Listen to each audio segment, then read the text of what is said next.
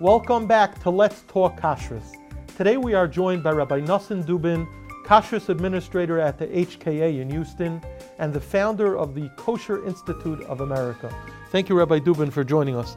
Before we get into this conversation, I have to ask you, you you founded this institute. What is the purpose of the institute? What are you looking to accomplish? So the institute is an online training institute. So it originally started out as a course for people looking to learn about kashrus, just to go through everything, all the basics, and for refreshers. That's how it started out, and it was sort of a small uh, online course. Since then, we started making. I was approached by Rabbi Fishbane, Rabbi Shalom Fishbane of of AKO and CRC, and um, he asked me if I would be interested in considering making a standardized mashgiach course for mashgichim around the world. So we worked on that, Mar Hashem, over the course of a year. Um, we created that course, and we launched January 2020. And each, each hashgacha actually has their own independent course. It's the same fundamentals, but then modified for each, for each hashgacha. So right now, as of now, we have Baruch Hashem about 2,000 mashgichim Wow. on five continents Who have taken your course? who are middle, middle Or in the middle. graduated, Wow. depending on where they are, and um, 31 hashgachas around the world using it. Baruch Hashem. Phenomenal, phenomenal. Chelcha Loiraisa, beautiful. Thank you for what you do. Now, I'd like to dive into a topic that's very, very important, very relevant, and one that, frankly, I don't think is discussed enough. Ani Cotton, I'm just saying, but I've heard from Rabbanim Achshirim who have said that this is a really important topic, and that's the kashrus of food in shuls and yeshivas. I have not yet heard of a shul that has a hashgacha, nor have I heard of a yeshiva that has hashgacha. They have frum cooks, they're frum people milling around, but typically bate knesses, bate medrash, yeshivas that have food being served do not have hashgacha. So my question is why? It's a good question. yeah.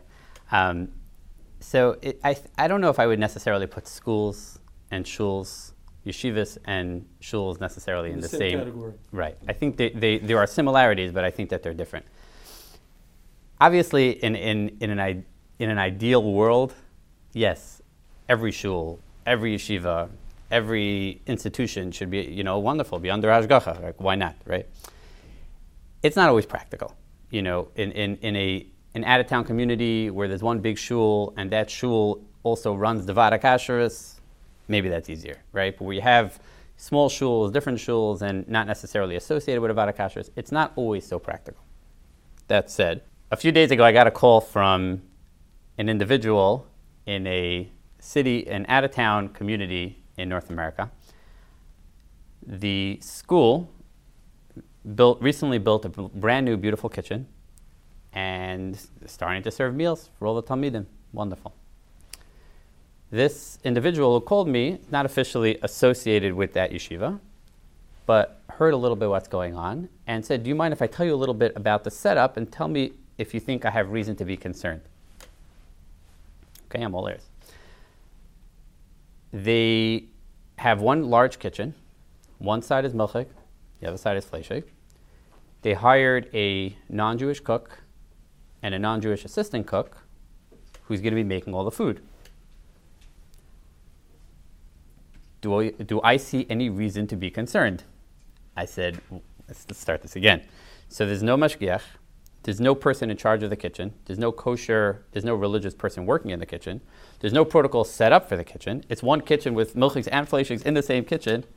Yes, I think there's reason to be concerned. Okay, so he needed he, validation. We walked through, and then we'll get to that if you want soon. Some of the practical guidance that how to set up a school kitchen, a shul kitchen properly.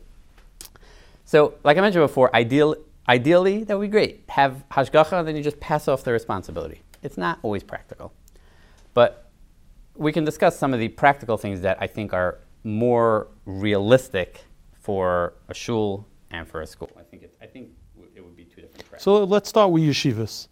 Typically, if a, if a yeshiva does not have ashkacha, and I'm eating from their food, am I just simply relying on the run-of-the-mill Eidechanam Bisurin, that there's a frum Yid there who's assuring me that the food is kosher, no different than I, if I was eating in his house? So it, it, it's counterintuitive because in a, in a school setting, when you have a frum yeshiva, with a frum Menahel and frum Rabbeim, right? So you have this self assurance that, of course, it's fine, right? But if you ask Menahel, are you responsible for what goes on in the kitchen? I'm not responsible. It's not my job. What do I know about kashrus? Yes, any Rabbeim, are you responsible? I'm not responsible. So who is responsible? Even Someone. the even the Rosh Yeshiva is the Rosh Yeshiva is not my not, definitely not, not my responsibility. Whose responsibility is it? So hopefully there's a firm person working in the kitchen. Hopefully they know a little bit about kashrus, and then everything's okay. And it's set up for, for like, it, it's, it's a scary thought. It's a very scary thought, you know, because, so as far as someone sneaking something into the kitchen, I don't think you really have that motivation so much because it's not their budget. They're not looking to make the budget so much. So that's not really the concern. But there's people, if you're not in kashrus, you don't realize how many things could easily go wrong. Does he realize that every time you open the convection oven, the oven goes off? And then if you leave it open for a little while, then it's bishul akum if you close it? Does he realize which vegetables need washing, which ones don't need washing? Does he realize that certain hashgachas, there are certain hashgachas that we would kasher after using them? So there's a, there's a lot to know. There is a lot to know. And, and, it, start, and it, starts from the ordering of the food, right? It starts from the ordering of the food. The and very often they send the wrong item, right. right? There's a reason why there are kashrus agencies, right? And, and it's not, in, even in a situation like this where ideally it would be nice to be under hashgacha, but even if they're not under hashgacha, you need to have a system in place. There's gonna be problems in that kitchen if there's no system in place. It's pasha. It's, it's, I, I want to point. I want to point out. And I think uh, Rabbi Dubin, you'll agree. Our Halagi yeshivas are are financially strapped as it is. Yes.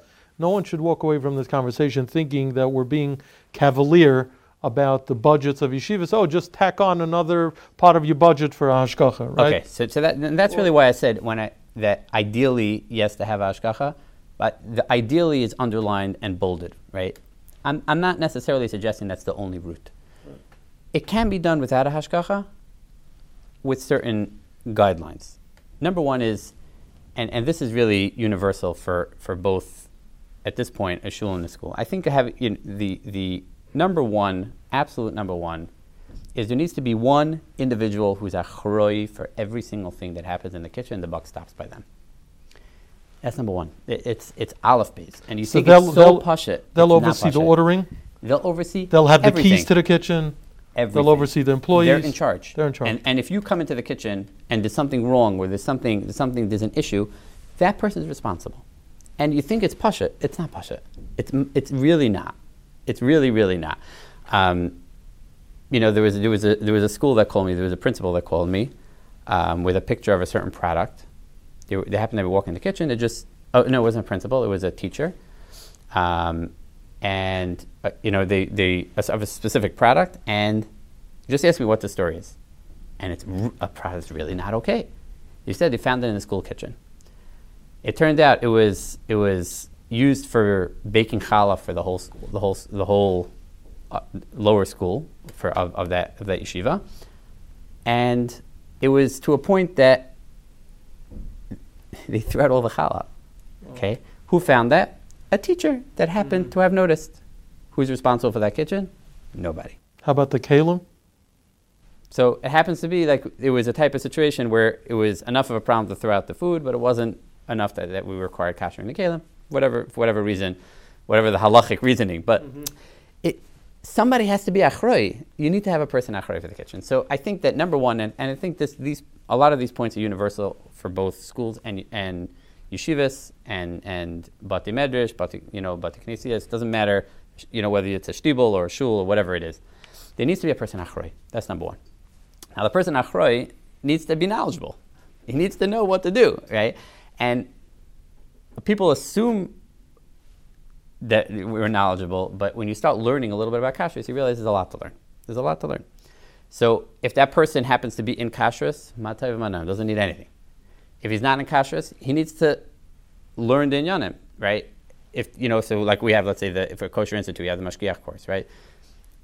So take the mashgiach course. Take take a course with another organization, mm-hmm. right? There's there, there's information. You got to have the information. There's there's a lot of information that you'd be missing. So that person needs to be trained and needs to be achrayt. That's that's pasha. Number two is there absolutely needs to be cameras in the kitchen. Mm-hmm. Okay. Now cameras, even if nobody is sitting and watching those cameras, those cameras are it's so crucial for figuring out situations that happened and for that person to be able to have an idea of what's going on. And when I say a person in the kitchen, it doesn't mean they have to be in the kitchen and a full-time staff in the kitchen, but it's someone who's in the school. It could be a rebbe, it could be a teacher. In, in yeshiva, it could be the rav, it could be the assistant rav, it could be it could be a balabas, a learned person. And when that person has access to the cameras, then they know what's going on. They could mm-hmm. check. Like I have on my phone, I have access to all our restaurants, right? So I pull up my phone anytime, see exactly what's going on. Obviously, what we've we've pulled hashgacha from every places. Re- every restaurant that you give hashgacha to has video has, cameras. Has video cameras. Really? Yes. Is that a prerequisite to granting yes. supervision? Yes, absolutely. Wow. Yes, and to the point that if their cameras are down, it's in our contract that they cannot open until the cameras are fixed. Uh-huh. Um, and we've pulled hashgacha. We found we, we there was there was a situation. You know, I mean, it's it's a it's a, a little bit on a tangent, but the we, we've we've um, we've pulled hashgacha based on it. We've had many issues that we've caught on camera. Many issues that we've caught on camera.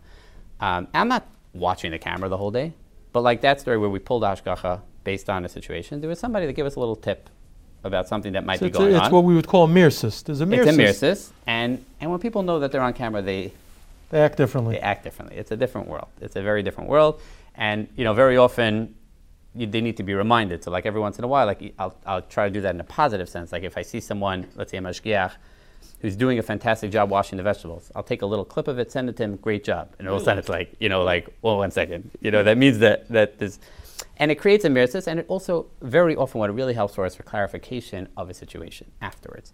Something happened. Somebody says, I saw something. There was an issue that. Pull off the camera. Let's see. Everything is there. It's it's it's you know like loss of love. Everything's there. There's no questions, mm. right? So there needs to be a person achroi, there needs to be cameras, and there needs to be number three is you need you cannot have the access to the kitchen cannot be open. It, it, you need to have a lock on the kitchen, and that the, that person who is achroi is the only one who knows who's coming in, who's going out. That's that's very very important because you, in a, especially in a shul, in a school, it's less in a in a, in a mesivta you know, then you need a little bit more sophisticated locking system for Thursday nights. But the, the you know, for a even for a shul, you need you need you need to have. Otherwise, you have people coming in, they're making a simcha, they're dropping off stuff, they're taking stuff, they think you know they're taking stuff for the kiddush, they're taking the milk kitchen. You know, so, so you said that yeshivas and schools are different than shuls. Why? So I, the, the the the difference. I mean, I would for a school, I would encourage them much more to be under hashgacha, because it's constant really? production of food. I mean, if they could, if it's an option, if it's an option to be under hashgacha, it's definitely you know, it's the, the difference. The reason why I'm saying it's different is that the policies in setting up the kitchen, if you're not having hashgacha, are very similar. But with regards to a school, it's like a caterer. Because you're serving food every, food single, every day. single day. Three meals a day. Three meals a day. Mm-hmm. So there's there is no question that there are going to be issues. Right. When you have a shul, they're having a kiddush, they're bringing kugel, they're bringing challah,